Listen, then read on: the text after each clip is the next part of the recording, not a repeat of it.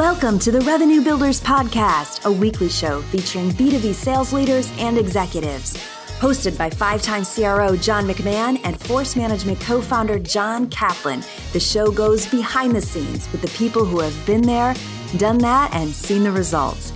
If you enjoy our content, please subscribe, rate, and review the show to help us reach more people. Revenue Builders is brought to you by Force Management. We help companies improve sales performance, executing the growth strategy at the point of sale. Find us at forcemanagement.com. Enjoy today's episode. Welcome to the Revenue Builders Podcast. I'm Johnny Mack, and I'm here with my friend and colleague, John Kaplan. Cap, how are you this morning? I'm doing great, buddy. How are you? I'm excited for our next guest. I'm excited. Me too. Me too.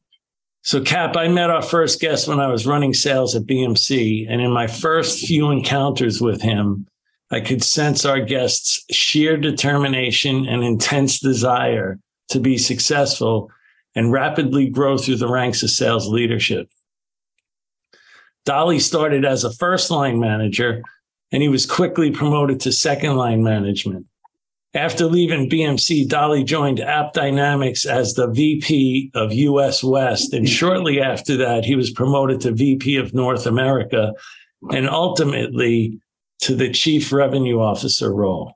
A Few years later, AppDynamics was acquired by Cisco for $3.7 billion. And Dali departed shortly after that to become the CRO at Zscaler, where he's been the catalyst behind Zscaler's rapid growth over the last three and a half years. And earlier this year, Dali was promoted to the chief operating officer role at Zscaler. Dali got his BS from Cal Poly and his MBA from the Kellogg School of Management at Northwestern. Hey, Cap, I want you to welcome my friend, an avid hockey fan. I hope he's still an avid hockey fan, and a very special sales leader, Dali Rajic. Ali, guten Tag, wie geht's? Guten Tag, Herr Cap. Mir geht's sehr gut und Ihnen? Auch good, auch good. Hey, uh, I'm sorry I don't know uh, Croatian, but uh, when we have you on again, I'll try to uh, I'll try to learn uh, a few sentences of that. Dali, great to see you. Um, such a great reputation um, uh, out in the marketplace. I know several people that work in your uh, work have work for you and still work for you uh, today. So we're really, really thankful to have you. Thanks for carving out some time for us. Yeah, thanks for uh, having me. Appreciate it.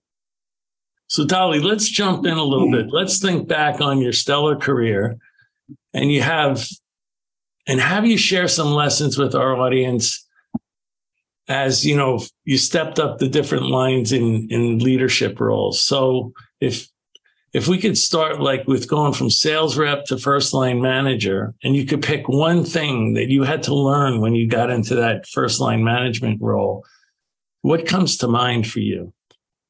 Um, I, I, think if there's one thing there are many but there's one it's style flex. And that's the biggest one because learning how to work through others without you know being just demanding of things to get done, but actually accomplishing goals, objectives through others, uh, it, it takes a little bit to do that.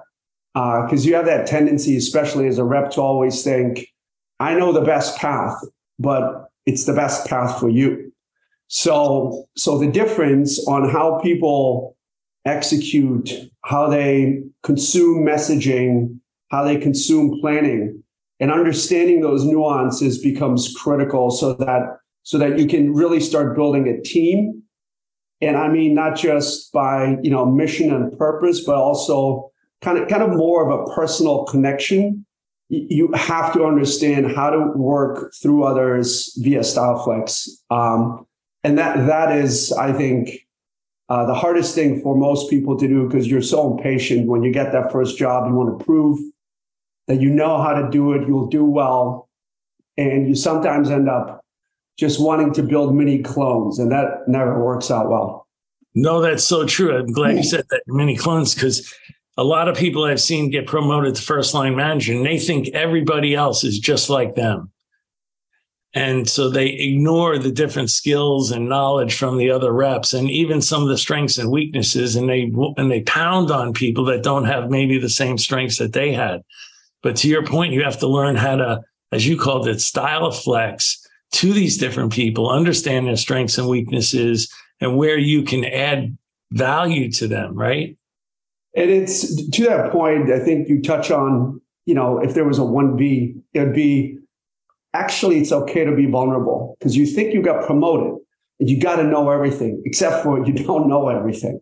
right. You have all this talent on your team. And if you create a culture of mutual learning from one another, then it becomes really uh, an approach of exchanging ideas, weighing them, uh, trying to figure out what, what the best one is forward. You become a sounding board. You learn, evolve your thinking. Now you can add more value. But but again, that vulnerability piece where where you're okay admitting that you don't have all the answers. That's a hard one for some people to swallow because they're sitting there going, I just got the job because I'm good. But again, doesn't mean you know everything. It just means you're good at certain things and have potential. But you've got to harness that potential. Right. And to your point of that you're good at certain things, the other thing you find out is there's other people on your team that are better at certain things than you are and having the ability to appreciate what they're better at and trying to actually learn from them also is a big step. You know, when you look in the mirror, like I don't know everything and I need to learn from my team also. it is. And if you want to take it to another level, I've been a fan of this, is um, all these ideas sit in pockets. You know, how do you create a playbook? Does somebody with tremendous wisdom go in a dark room and, you know, doctor it up? Or do you collect all the different experiences from these different individuals? But then you go outside of that and go to other teams and you create really a community, a culture of best practices, you know, exchanges of tips and tricks learned. And, and that's what builds the first playbook. And that's what becomes a continuous evolution of playbooks. Um, so yeah, I've been a big fan of that. Yeah. Now, when you went from first line manager and then you go to second line manager, can you think back? What comes to mind there is a big learning experience. Yeah, when, when you step into kind of the second line role, it, it gets gets a little harder because it's not just individuals that you have to understand, but you got to now start being very programmatic about everything you do because you can't scale yourself into being everywhere where you're needed at all times, but rather the focus on building not just individual contributor skill sets, but building leadership skill sets, building a programmatic approach that allows you to really track progress, track efficiency, that allows you to get insights into is somebody doing well versus just working hard? Because everybody wants maximum yield for their efforts, and you're responsible for that. That comes with process, that comes with program, and that comes with starting to really build that first set of GM skills where where you integrate into the broader org and are not just in your sales and technical resource kind of arena. I've also seen a lot of people that get to second line manager and then they don't actually know what to do as you precisely outlined. So what they're doing is essentially they're doing what the first line manager does. So they're asking the same questions of the poor reps that the first line manager's already rep asked. And they're, and they're just asking the second line the same questions and all the reps are wondering well what does this second line manager really do what value do they really bring to the team yeah that's kind of to the to expand on what i meant by when i said you have to start developing your first gm skill set uh, capabilities uh, if if you're working on developing your frontline managers to you know expand their skills fine tune their skills then what's your incremental value to the team at some point, right? Because let's say you got three of them and they're pretty good and you've shared your wisdoms and you've gotten them better. What is your incremental value to the team? That's the question people don't ask. And this is where if you start saying, I got to figure out how to connect into the ecosystem, how is that going to look? That's my contribution. I got to identify gaps or leaks of efficiency how do I do that without, you know, uh, tripling down on rep inspection, which, you know, never leads to good outcomes, just wasted time. So what is the incremental way you're going to add value via process, via ecosystem, via contributions that are additive to what the core emotions were that you were as an RS, RSM. Now, the problem here again is they don't know. Back to the vulnerability piece. Yes. I'm pretty certain there's two or three leaders out there that are doing really well and getting on the phone and saying, What are you doing? Break it down to me. Right? Being naturally curious and learning has always been a big, big aspect of my beliefs, and my philosophies. Uh, somebody's always done it or is doing it. Um, why not figure out how you can incorporate that? And right. why not ask for help? Uh, there's nothing wrong with that.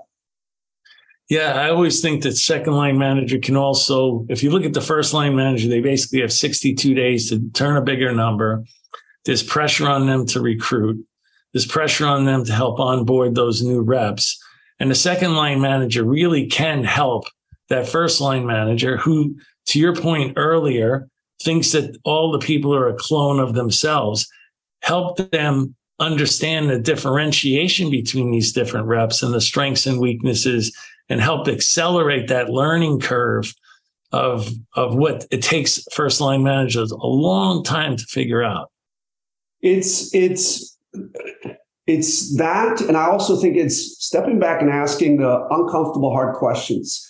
If you think about a rep, the motivation is I want to retire my number, right? And I want to overachieve on my number. So you're chasing that deal. And sometimes you get so locked into where you think you are in that process. There's no bigger disappointment than putting in months of work, being locked in, missing one or two little details, and then saying, maybe this place is not for me because I, I didn't convert. So if you're in that second line role, you know, you, you really start managing to risk. What is the risk in the deal? What is the risk with the team? What is the risk with the ecosystem? So what are the things that are not happening? And then again, how do I help bridge that? How do I secure the deal? How do I get access to somebody we don't have access to? How do I make sure that I take it upon myself to meet with partners that I know have relationships in certain arenas? How do I make sure that, again, I add that incremental value via a couple different avenues and paths? You got to spell that out, right? So it can't just be daily you asking yourself. You got to figure out what are those elements based on the composition of your team. How new, how senior, what are the accounts? All of those things have an influence into how you structure this. Okay, now let's go second line to third line. Now it's becoming a little more complex. What can, what comes to mind when you think about when you moved from second line to third line? Yeah, when when you're in a third line position at this point, you got to be thinking three, four quarters ahead and working backwards on where you want to land. You're Love no that. longer chasing the number for the quarter or the quarter plus one. You're building out not just this fiscal year, but you're planning for next year. You're having a very different operational cadence around how do I construct a territory that can be split? How do I talk to my peers around me so we can figure out how to maximize not just our businesses, but maybe create another business that doesn't exist today four, five quarters out so we can continue fueling the growth of the company? How do I connect in with the product teams to understand where can they contribute? What is it that's outstanding? Maybe some ERs. Is there is there an impact to actual revenue uh, contribution with certain capability that nobody understands the relevance of because nobody's aggregated it and brought it back to the product teams. You start looking at investments. How do you redistribute? You know, everybody has ratios of SCs to reps to architects. But again, depending on your business, are those the right ratios? Do you need to make some investments somewhere for two, three, four quarters in advance where are you going to get those from? Because there's no free money floating around. So your decision process is multiple, multiple quarters out, and you're building a business backwards, and you're starting to grow the next phase in parallel while executing on the current phase. And again, the development of your leaders to make sure that they understand how to execute with excellence, how to coach, how to develop, how to retain people, um, doing that still diligently while keeping a pulse as to what's going on in the org. There's a tendency when you get to third line to just live in your dashboards. If you disconnect from the actualities, the little nuances, the emotions on the ground, and what's causing them, um, you kind of lose touch with the pulse of the business. I've always been a big fan of, you know, doing some sort of advisory groups um, across segment, whether it's reps, customer success, services, um, SEs, architects, and coming back to you with, you know, feedback from the ground, feedback on obstacles, hurdles, uh, potential areas to accelerate. And they do it outside of their team bubble, which means they go out and ask other people across other teams what they're seeing. Then you combine the metrics with the actual insights you get on what is going on on the ground. What is the pulse and why? Most importantly, why? And then you get some really good feedback from those individuals on how would you solve this? Lots of brilliant minds on the teams, right? Um, that to me are you know elements that you got to consider versus just again chasing deals living in the quarter because if you're not building four quarters out that number always keeps going up what have you put in place and how have you done it in a cost efficient way so you're ready for this next stage of growth you're ready for this next evolution of maybe a revised go to market model um, the other thing in third line that you also should be looking at is you know, the overall business. You should be looking at what is our strategy? What is our model? How can we enhance it? How can we refine it? Um, what partners are starting to surge or rise that we maybe want to make some investments in? So you're you're really truly at that point acting more like an executive than a sales leader. I'm so glad you said that. I wrote down what you were saying. I was going to summarize it. It's the first hmm. time that you're actually thinking like an executive. It's exactly what, how I would summarize everything that you said there. Okay, so now we're going from there. It's going to get more complex, Dali. We're stepping up. We're going to go lead North America now. Now we have, I don't know, a couple hundred sales reps, many, many regions, first line, second line, third line managers, maybe somebody running the east of central and the west. Um, it's getting more complex. Now you're really thinking like an executive, but what else would you add to that? I think the moment you get into a geo leader role, you, you have to already start thinking like a CRO. What does that mean? You got to understand what your lead to cash journey is. You gotta you gotta tightly, tightly integrate with the marketing teams and with the finance teams. These are not, you know, different functional pillars. These are these are, you know, one unit with the go-to-market org because you, you do want that balance of are these the right investments? And are these the right areas? Am i getting maximum yield out of you know texas versus la versus las vegas versus chicago? You got to yes. start running an analysis of where are you getting most yield for the investments made? You got to be tight with marketing so that all campaigns that are being run are very intentional purposeful whether you're deploying different tactics by different region, they all have different investment profiles, different yield expectations. What is an investment region versus a high yielding region? So you got to model these things out and these models evolve. So having that really tight alignment allows you to build a real business plan that is account focused, segmentation focused, if you have a lead to cash map, you know what your key segments are, you know what your key customer cohorts are by size, what the sequence is you want to go, why, how much money do you have, especially in these days. I think the last two years, everybody had money for everything at all times. Those days are over. Those days yes. are over, right? And you're going to have to be really thorough and it has to be an integrated analysis because finance is also building an AOP with you hopefully shouldn't be on their own. Um, mm-hmm. and you know, some difficult decisions need to be made, and some plans that are multiple years in advance need to be made. Now you're working back from two, three year plans versus four to six quarters. So how is your commitment to the plan going to manifest itself in the results and the investments that you're going to ask for? And having a clear map of that is, is critical where where are you going to spend your resources because none of it is going to be free anymore if if you look at the last couple years everything you know flush with cash Uh, growth was was getting secured at any cost. Now it's going to be about measured, high yielding, and high efficiency growth. So how how is that possible if you're just operating in the in the sales sphere? Right, right. No, I've always thought of it almost exactly like you said, like you have an investment portfolio, many different areas that you can spend a dollar or put a person. And where am I going to put this person or this investment that's going to maximize my yield and maximize my sales productivity? And you have to be very smart about that. And it's to, to your point, it's not something that you're going to do now that's just going to lead to, you know, better quarter next quarter. It's got to be, you know, far reaching into the into the future. It's, How about now you now you're stepping up to the CRO. You got North America, you got Europe, you got Asia. You're traveling a lot more. You can't now you certainly can't be everywhere. You can't be everything to all people. Talk a little bit about that.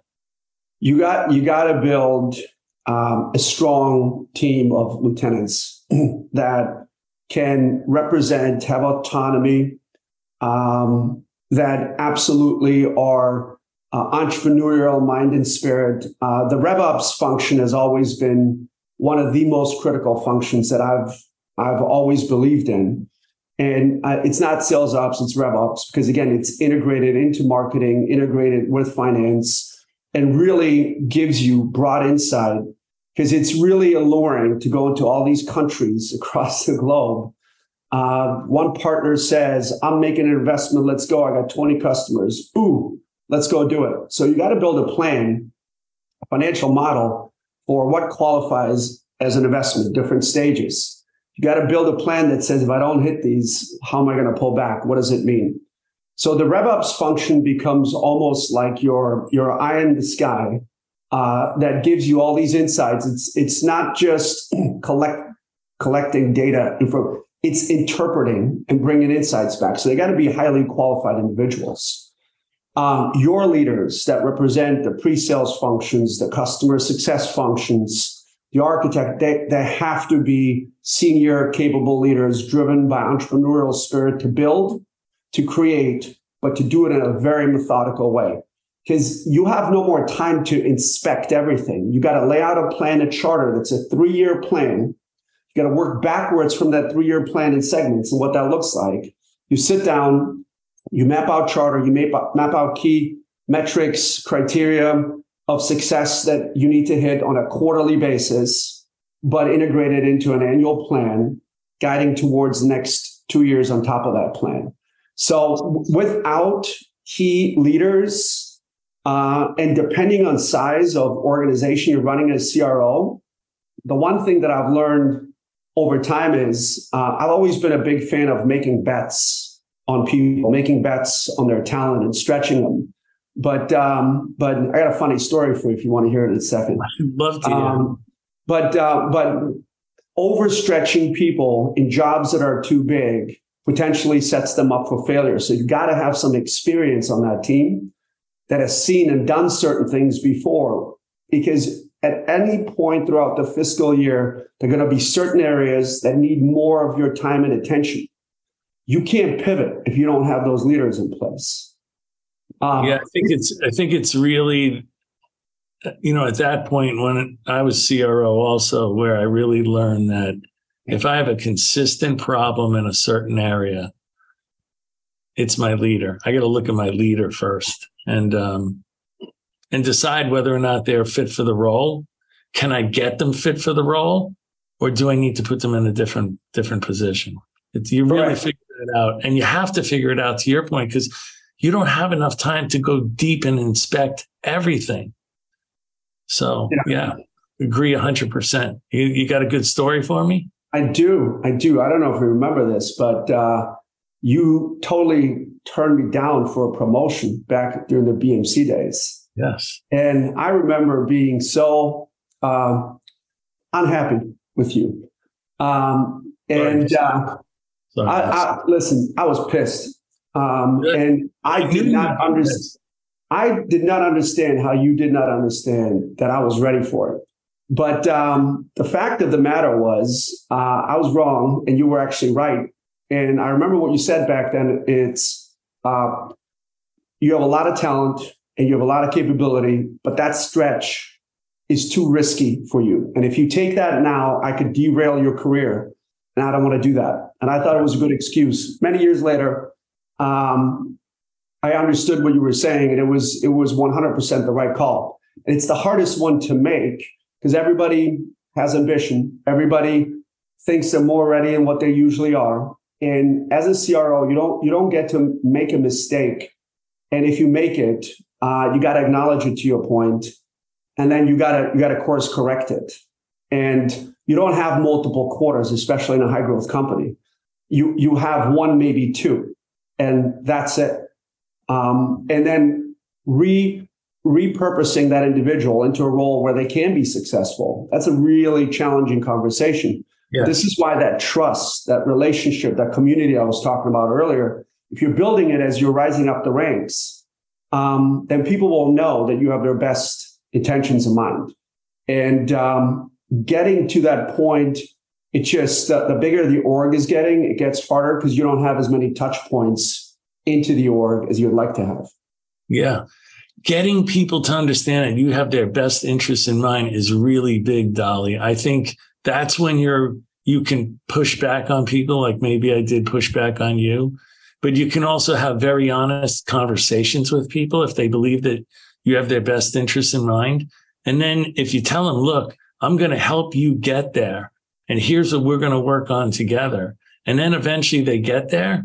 I find that they'll not, they never want to leave you.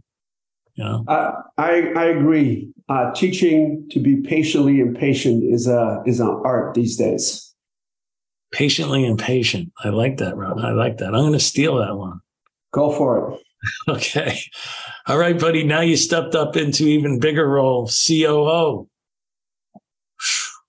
All right. Yeah. Talk, talk uh, at, at, this point, um, the entire company has to be integrated under an umbrella of uh, coordinated and synchronized targets, um, key metrics, key ambitions, key goals, key work streams. And what you find in most companies is the intention is always there and the collaboration is there, but the detailed understanding of so how do you connect all these elements so that you truly understand a three year revenue projection based on what your product roadmap is. Not just because we're excited about the products, but because we have a clear understanding of how to monetize them and which geos and by when and what the investments are. Uh, having a clear understanding of other parts of the org that have potentially a downstream impact into, into the entire company. Like what, for example? you look at people and culture, right? And you look at the programs required there. You know, a lot of companies, you look at it, you go, oh, it's HR. Uh, it's not, it's people and culture, the development programs, the career progressions, the consistent performance management, the other self realization avenues that in a sales org, you're never going to build that because you're so focused on go to market actions and you have calories, limited calories to expand. So how do you look at some of these other orgs? You say, hey, my engineering org just grew to 1,500 people across three continents. What's the leadership enablement that they have in place? Mm. Right. And how do you have consistent leadership enablement so that it represents, you know, the culture of the entire company, especially in a in a new world where, you know, work from anywhere is is a fact that, you know, is going to stay. So how do you build an integrated framework with metrics and AOP that reflects investments, dependencies, that reflects, you know, trade-offs, and that reflects really close ties where everybody feels like, you know, you are part of one unit versus I have my functional group, you have yours, and you know, whatever I want comes at the cost of you or vice versa. Right. So building the metrics element, the cultural elements, um, the collaborative kind of tissue so that you can have difficult conversations and identifying where we have gaps that I may be required for the entire organization 12, 18 months from now. Because again, depending on size of work, it takes time to build some of these things out. Yeah. You're right. Because a lot of times you see people working in silos. They think it's a zero sum game. There's almost so there's so much budget for the next year. Everybody's fighting for budget.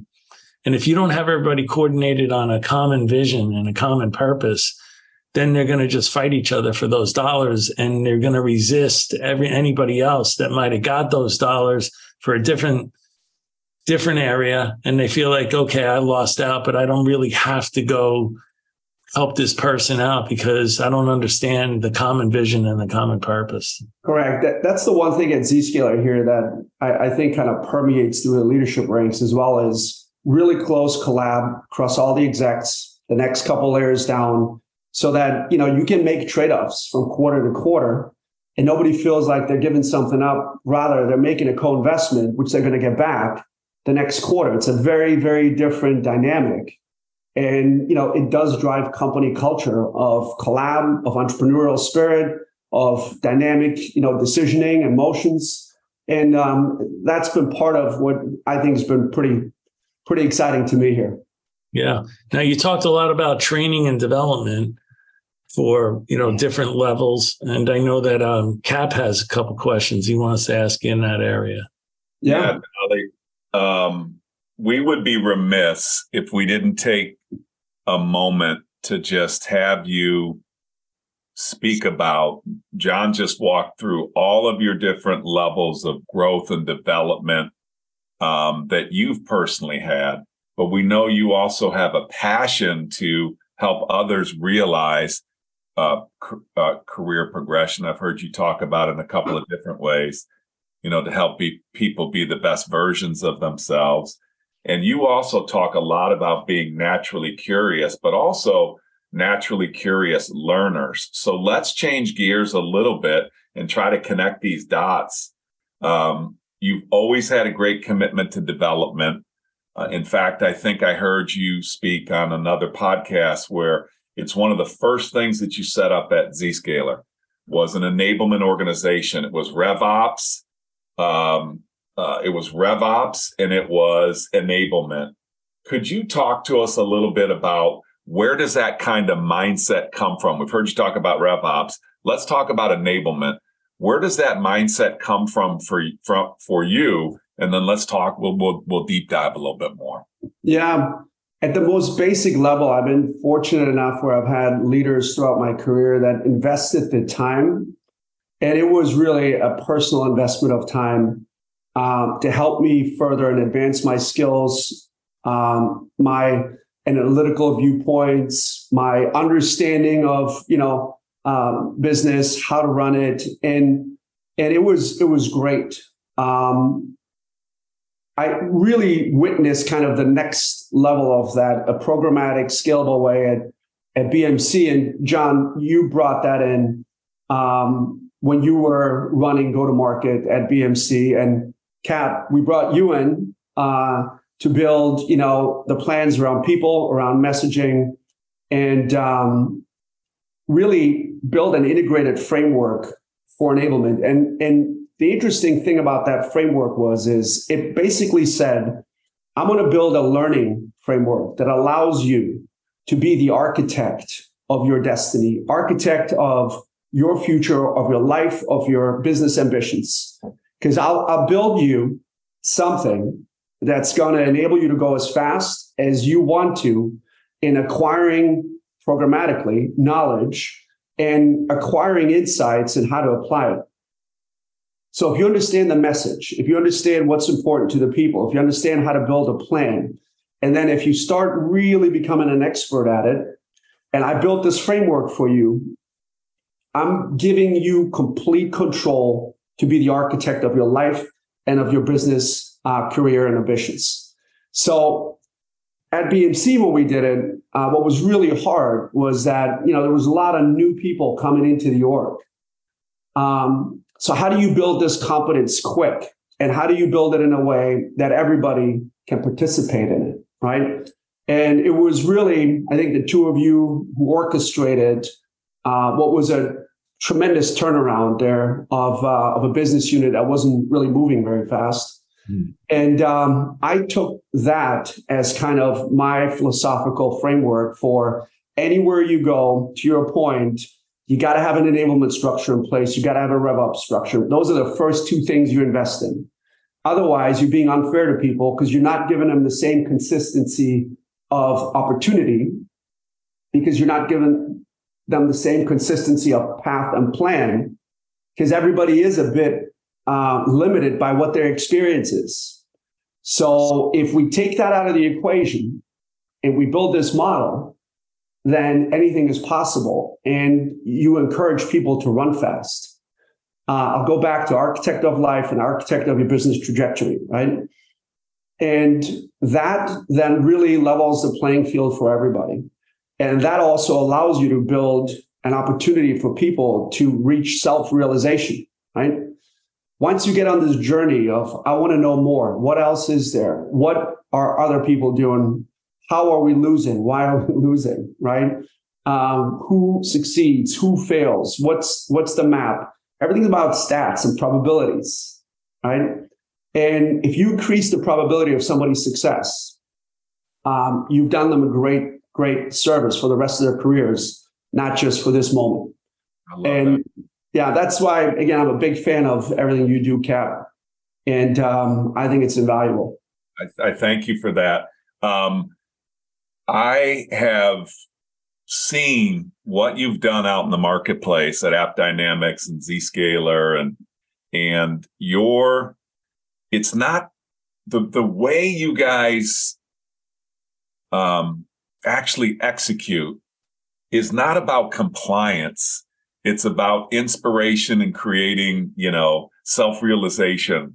I don't want to trivialize how I don't want to use my words, so I want you to say it. Like, how, how do you how do you do that from from your level and speak to our audience of people that yeah. own for a living? Like, they own enablement. If I'm a CRO or a COO or what have you, you know, how do I take that from a compliance? I'm giving people training. I'm going to make them comply versus I'm going to inspire them and let them self realize.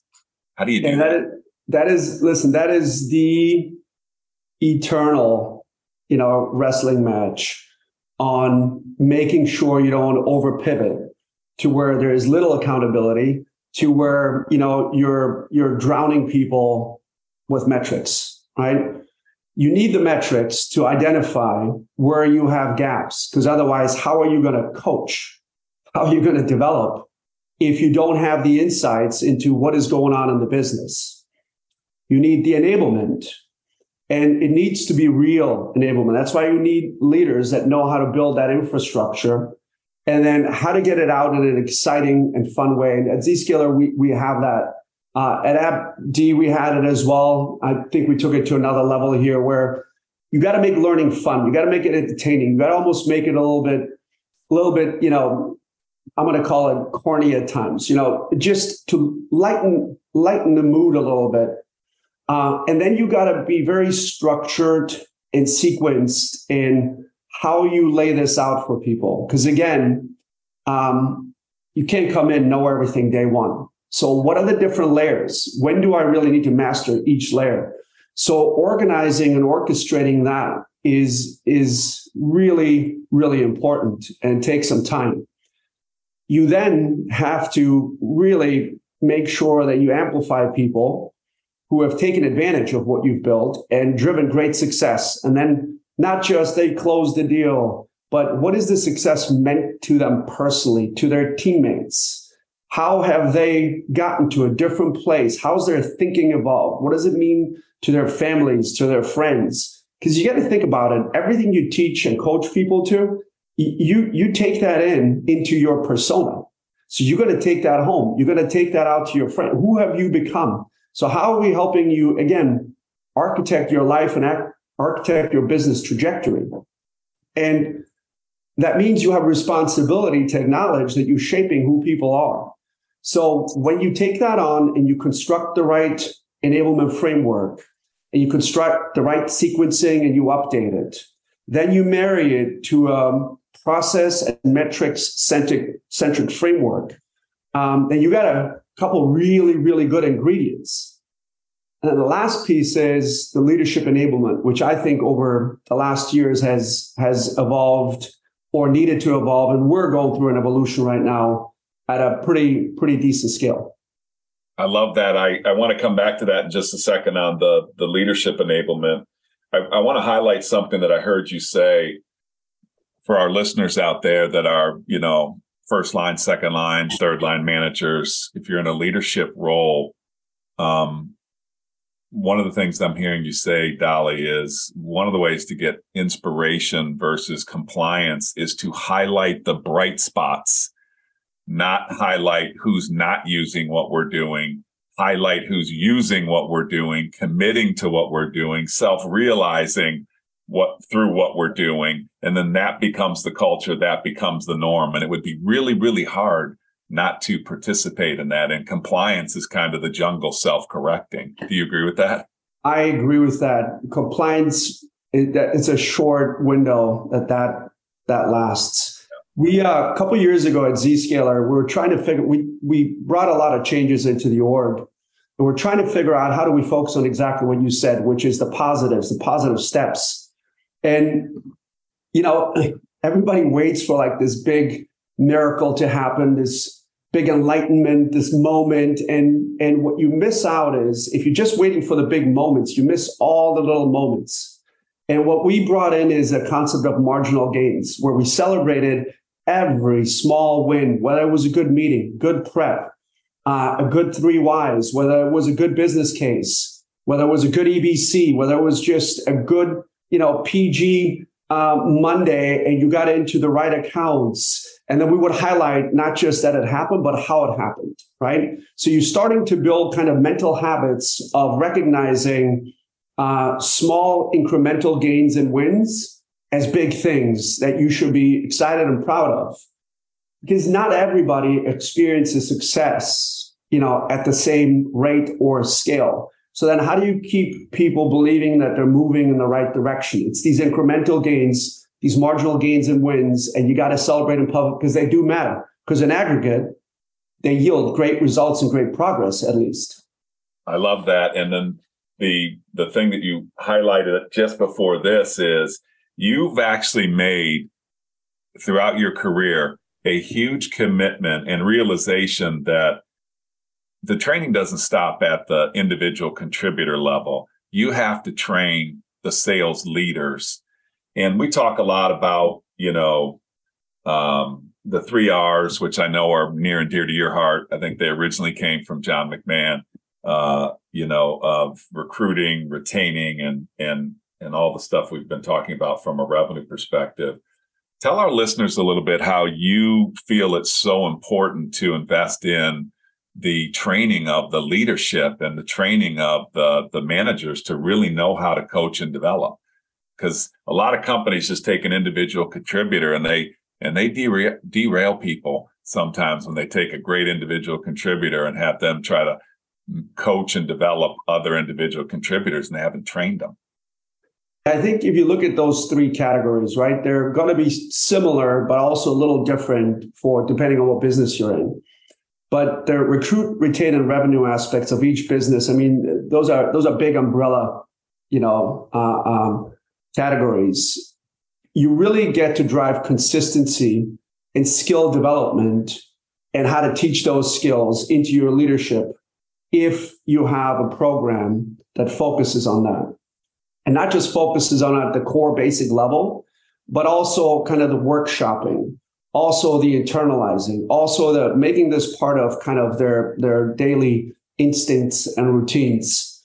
Um, and over, over the years, that's evolved as well. Even if I look at today where we are, um, I, I, still look at you know COVID was was a period that influenced everybody, influenced people's thinking, influenced how they viewed the world influenced people's social skills because you know everybody was behind the screen for so long and um, if you take a look at the recruit retain and revenue aspects if you understand them you can coach to them. If you coach to them you're making everybody better.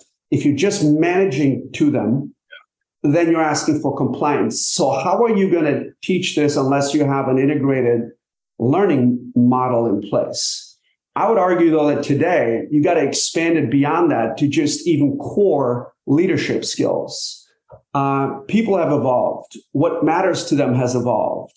it's no longer just about I want to make some money and you know then I'm happy. It's I want to make sure I work with the right people. I want to make sure I'm growing intellectually, professionally, personally. I want to make sure I'm discovering new things about myself that, as I said earlier, you take back home.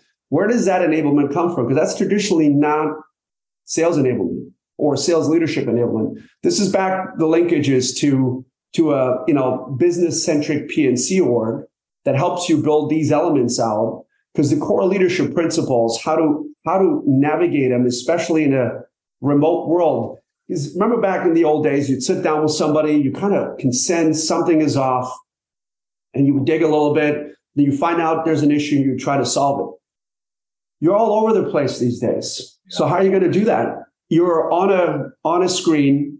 Everybody's on their you know best business behavior and nobody wants to share personal things because there's five six people on that screen with you right?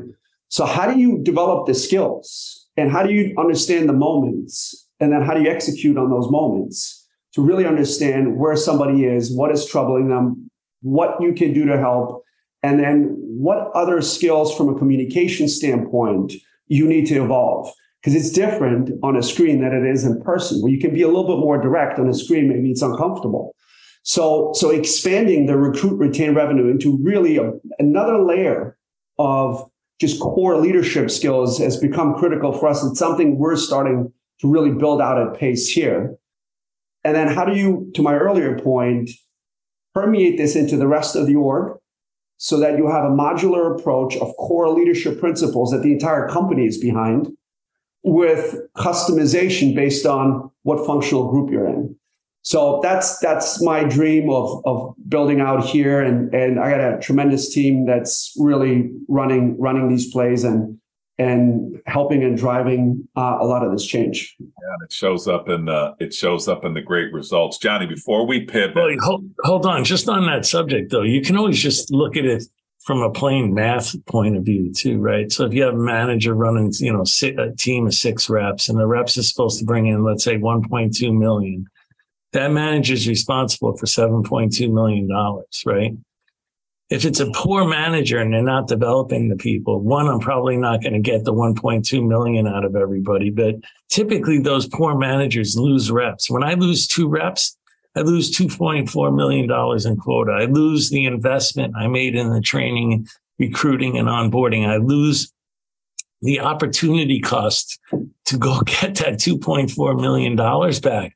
So what, what, what Dali's saying is this, it's, it's about the leaders and the effect that they have not only on people and their, but their performance and their ability to get these people to grow. Because if you're a manager, the key, you know, outcome of your good leadership has to be that you were able to recruit and develop someone to take your place. Otherwise, you're never going to be a high growth corporation. You're you're spot on, John. And you know, rep participation rates is a big, big focus area for us this year.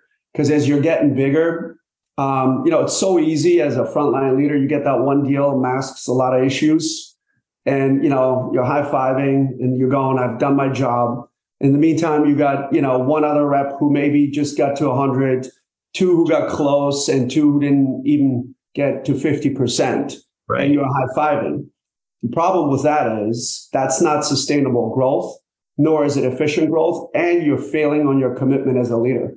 Yes. So so, you know, it has a lot of things. So that's why you got to understand what is going on, hence the metrics, the rev ops. And then you got to understand how to how to apply the right learnings to the leaders that are struggling with certain things in a modular but broad way. Because it isn't, it's never just one, you know, magic, you know, act that resolves for everything. It has to be a series of. Yeah, and it goes back to what we talked about earlier. You get to a certain point or a certain level in an organization, you start to realize the major impact that your leaders have on their people. And and a lot of organizations just say, "Ah, oh, he's just a terrible sales rep, or she was terrible. Just throw them out." They throw them out like pencils, and I'm thinking, wait a second, who is responsible to recruit this person? Who is supposed to coach, develop, and lead this person? If you were the person that was responsible for that, You need to go down to the bathroom and look in the mirror and say, what did I do wrong? And if I can't fix it, I'm probably in the wrong role. It's the, the biggest thing as a frontline. You're responsible for people's lives and their careers. And when you hire them on, you saw something in them. And if it didn't work out, you did not unlock that. And then how do you not just say that, but coach to it? And how do you try to, you know, spot it early? And, and we've been really over the last 12 months kind of evolving how we do that, evolving uh, how we take care of individuals who work here and signed up because they want to be developed. They believe that the leaders can take them to another place. It is it is a constant work in progress. You're never done with that, and it is absolutely the biggest focus area for us right now because we're seeing a lot of movement across the industry. A lot of people looking for realizing the easy quick money wasn't easy quick. Um, and then, you know, our value proposition as Zscaler is more along the lines of we can help you build skills that last you your entire career, can help you connect into a community that will be valuable for you for your entire career. And we can help you develop skills beyond just the core functional skills that'll be invaluable for whatever you do the rest of your life, whatever your your kids and family sees you do, because you know, make no mistake about whatever you think you are at work, you are that exact same person at home. You got to filter it a little bit, but you are. So better be good habits.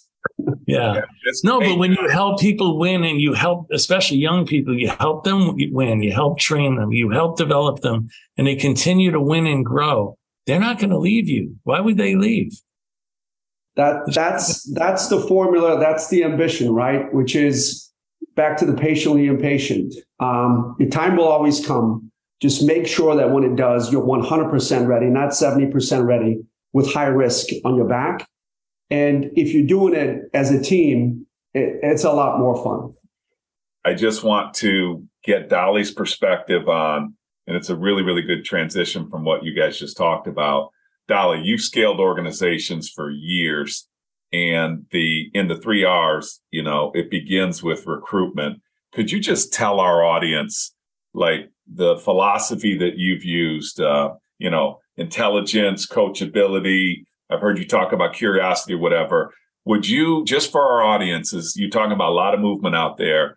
What ex- expectation do you have of folks that, um, you know, interview or they're either being interviewed or they are they are the ones that are interviewing what expectation around attributes do you have? Could you could you tell our listeners that? Yeah.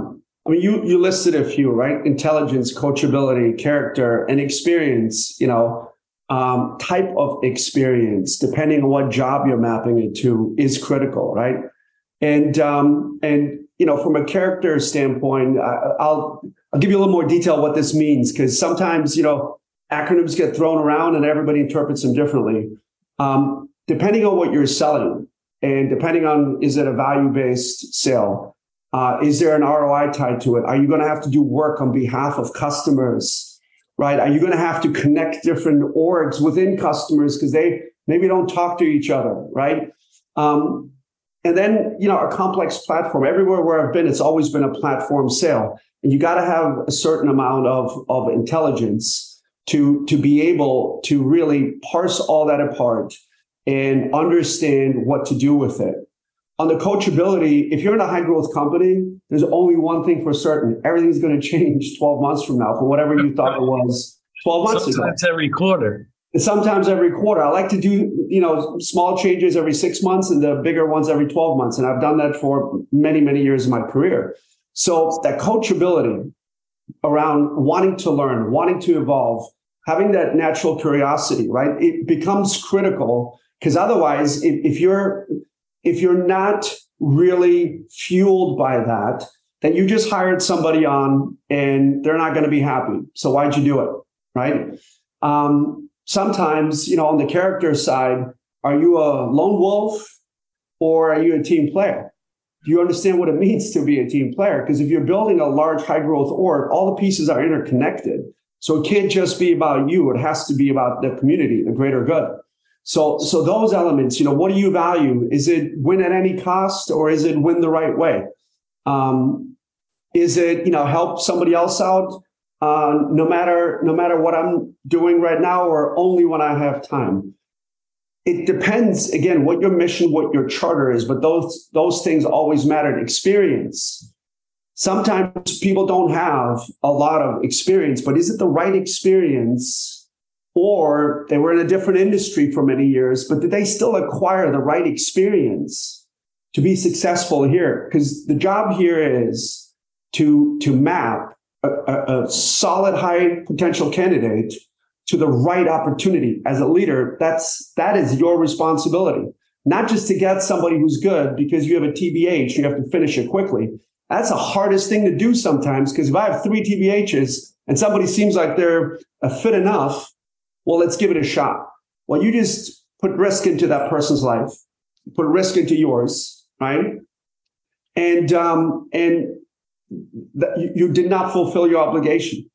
And to the other part of your question, uh, Cap, you know, what do we expect of candidates when they interview with us? Listen, taking a job is a that's a big decision.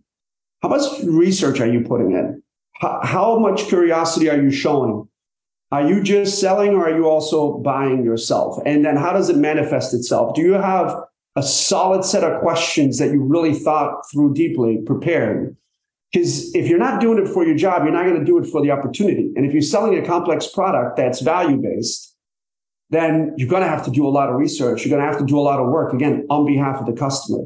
So we are looking for for those things. And these days, you can find anything about any company um, if you really dig hard enough. Outstanding.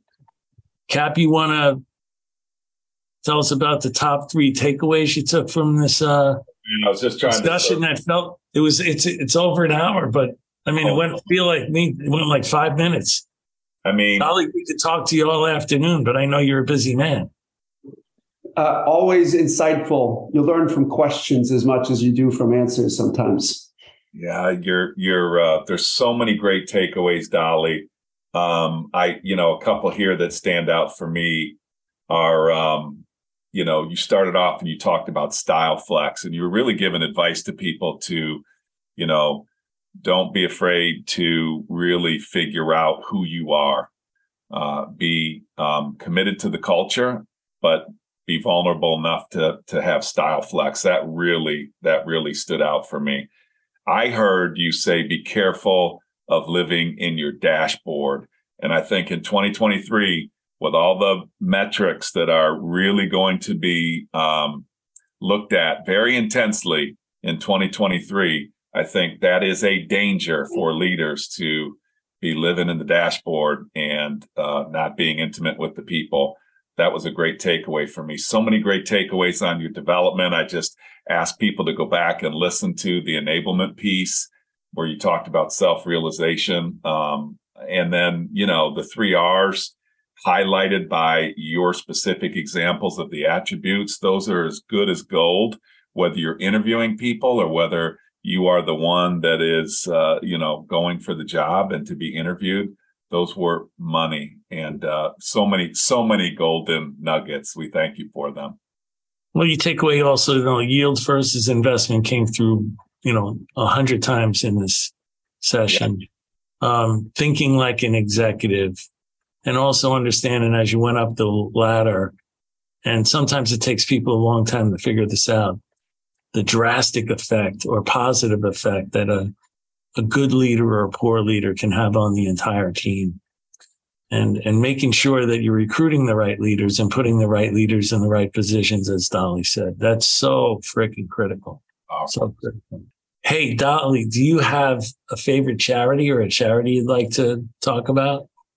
Yeah, so I'm a big fan of really. Um, let, let, let, me give you three tiers. Tier number one is the local food banks. In my mind, are always great. Um, lots of people uh, need them, use them, and I have a feeling next year is going to be another year. So uh, that that's a big one. Um, I'm also a big fan of doing things for kids, and I'll tell you, um, Mercy Home for Boys and Girls in Chicago.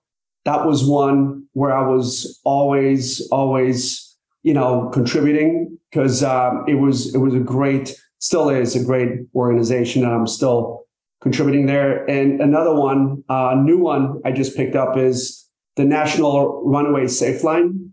It's for youth and teens. Um, and um, I think these are all worthy causes. I'm a believer that it's the safe line, Dali. What does that do?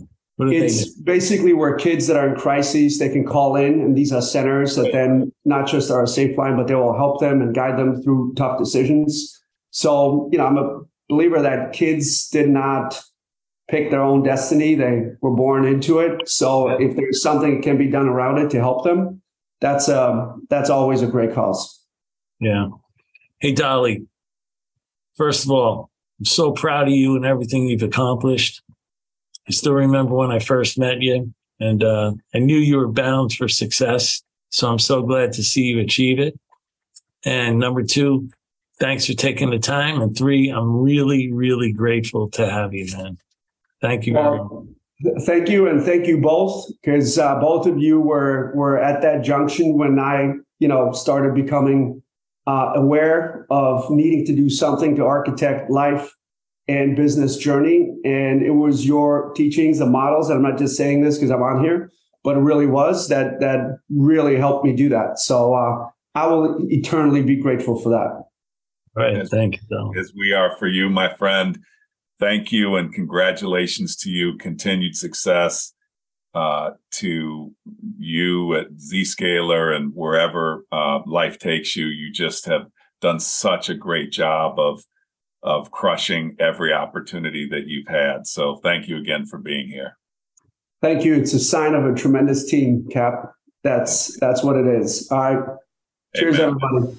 Thank you all for listening to Revenue Builders. Thanks for listening to today's episode. Be sure to check us out at forcemanagement.com.